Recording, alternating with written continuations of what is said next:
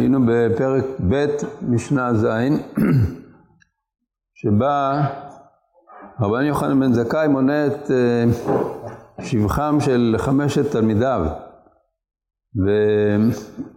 והיחיד בין החמישה שהוא מדבר על אה, חוכמתו היתרה, על זה שהוא חדשן בתורה, בנתו מוסיפה על העניין, על כל דבר שהוא לומד, זה רבי אלעזר בן ערך, שהוא כמעיין המתגבר. במשנה הבאה, משנה ח', הוא אומר, נותן אה, איזה מין הערכה מיוחדת לרבי אלעזר בן ערך, אבל זה צריך לקרוא קודם את כל המשנה.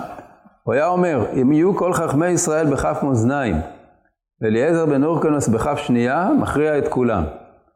אבא שאול אומר משמו, אם יהיו כל חכמי ישראל בכף מאזניים ואליעזר בן אורקנוס אף עמהם, ואלעזר בן ערך בכף שנייה, מכריע בו את כולם.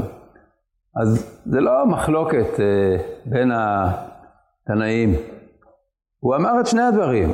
הוא אמר פעם אחת את הדבר הזה שאליעזר בן אורקנוס מכריע את כולם, כי תכונתו של רב אליעזר בן אורקנוס הייתה שהוא בור סוד שאינו מאבד טיפה, והוא לא אמר דבר שלא שמע מרבותיו, כלומר שהוא היה בעל זיכרון, כפי שהרמב"ם כתב שם, בעל זיכרון מיוחד, ושמר את המסורת של התורה שבעל פה בצורה יוצאת דופן לעומת כל האחרים, אז פעם אחת הוא אמר את הדבר הזה, שאליעזר בן אורקנוס מכריע את כולם.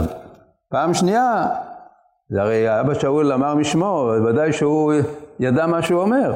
פעם אחרת הוא אמר שעם כל חכמי ישראל ואליעזר בן אורקוס עמהם ואלעזר בן ערך בכף שנייה הוא מכריע את כולם. למה? כי הוא היה העילוי בחבורה, הוא היה הלמדן, זה שהוא אה, קרא לו מעיין המתגבר מבחינת הלמדנות. אז בזה הוא היה מכריע את כולם. טוב.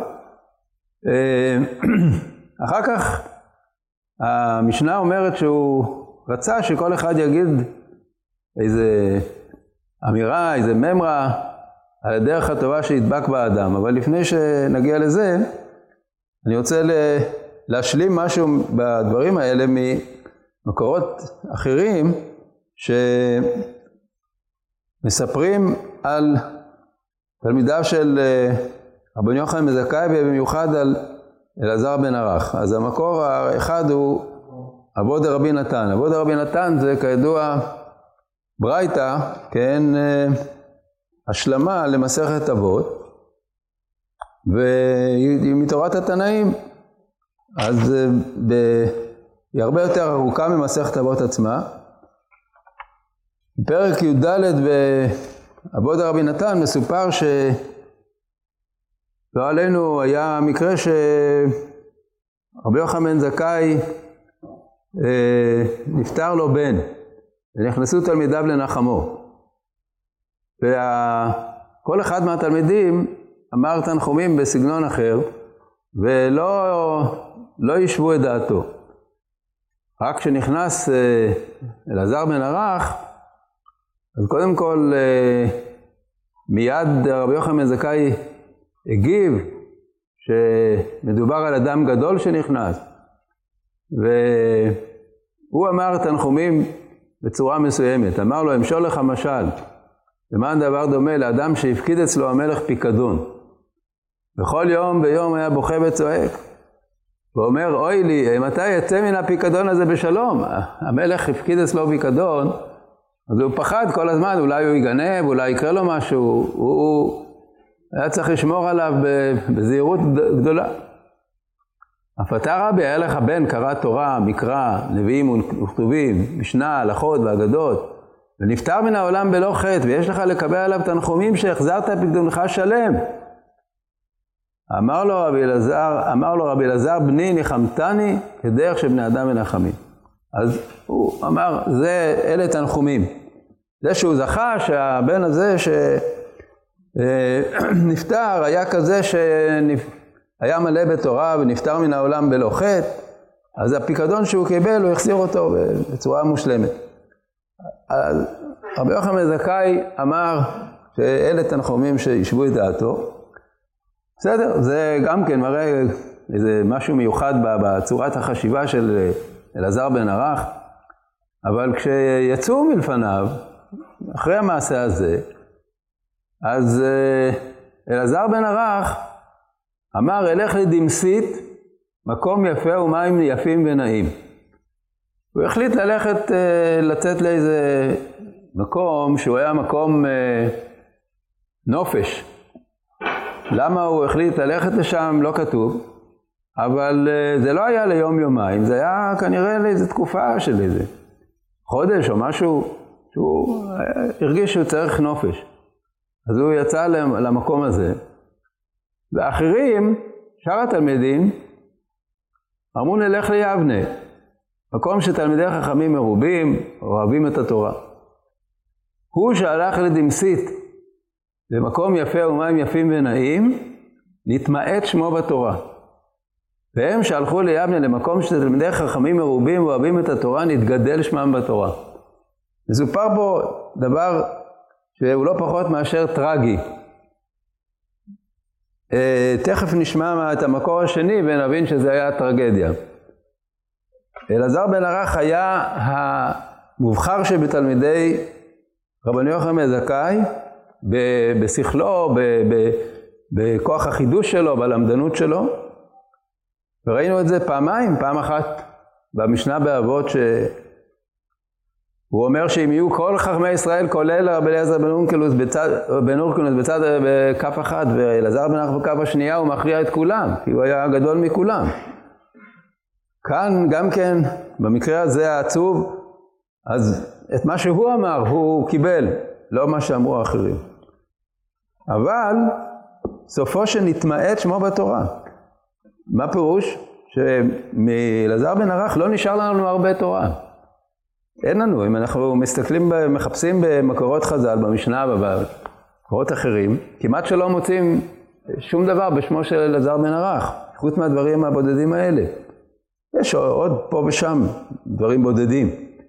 ואילו רבי יהושע ורבי אליעזר, כל הש"ס מלא. אז מה היה שם? יש לנו גמרא במסכת שבת, שמזכירה את האירוע הזה, זה בדף קמ"ז בשבת. הגמרא שם עוסקת בנושא של אה, רחיצה בשבת. רחיצה בשבת, אה, איזו רחיצה מותרת, איזו אחוז אסורה. ומוזכרת, מוזכר מקום הנופש הזה שנקרא דיומסית, ששם היה משהו מיוחד מבחינת אה, מעיינות וקרקע מיוחדת, איזה מין מקום שמרפא, כמו ים המלח היום, דברים כאלה. אומרת הגמרא, אמר רבי חלבו, חמרא דפרוגייתא ומאיה דדיומסית, קיפחו את עשרת השבטים. דהיינו, זה היו מקומות שהם לא היו בארץ ישראל, הם היו מחוץ לארץ ישראל. מקום אחד היה מיוחד ביין שלו, ששם היה יין משובח, וכנראה שהיו שם כל מיני בתי עינוגים למיניהם, עם יין. והמקום השני זה עד יום סית, שהוא היה מקום של רחצה ובילוי, נופש. אז אה, רבי חלבר אומר שעשרת השבטים הגיעו לשם, למקומות האלה, ומשם הם כאילו נעלמו. ועכשיו אומרת הגמרא כך, רבי אלעזר בן ערך איקלה לאטם. הוא הגיע לשם, לדיומסית. המשיך בתריו, אי עקר תלמודי. הוא נמשך אחריהם, נמשך אחרי הבילויים שהיו שם, ושכח את תלמודו. כי הדר, כשהוא חזר לארץ, עתה קם למקרה בספרה. אה, קראו לו לתורה. בא למקרא החודש הזה לכם, הוא היה צריך לקרוא את הפסוק החודש הזה לכם, אמר החירש היה ליבם, הוא, הוא טעה בקריאה של המילים. עד כדי כך הוא הגיע למצב שהוא לא זכר את תלמודו. באו רבנן רך מעלי והדר תלמודי. אז ביקשו עליו רחמים, שהמצב הזה זה היה מצב נורא, שתלמיד חכם גדול, עצום, שהוא שוכח איך לקרוא פסוק. ביקשו עליו רחמים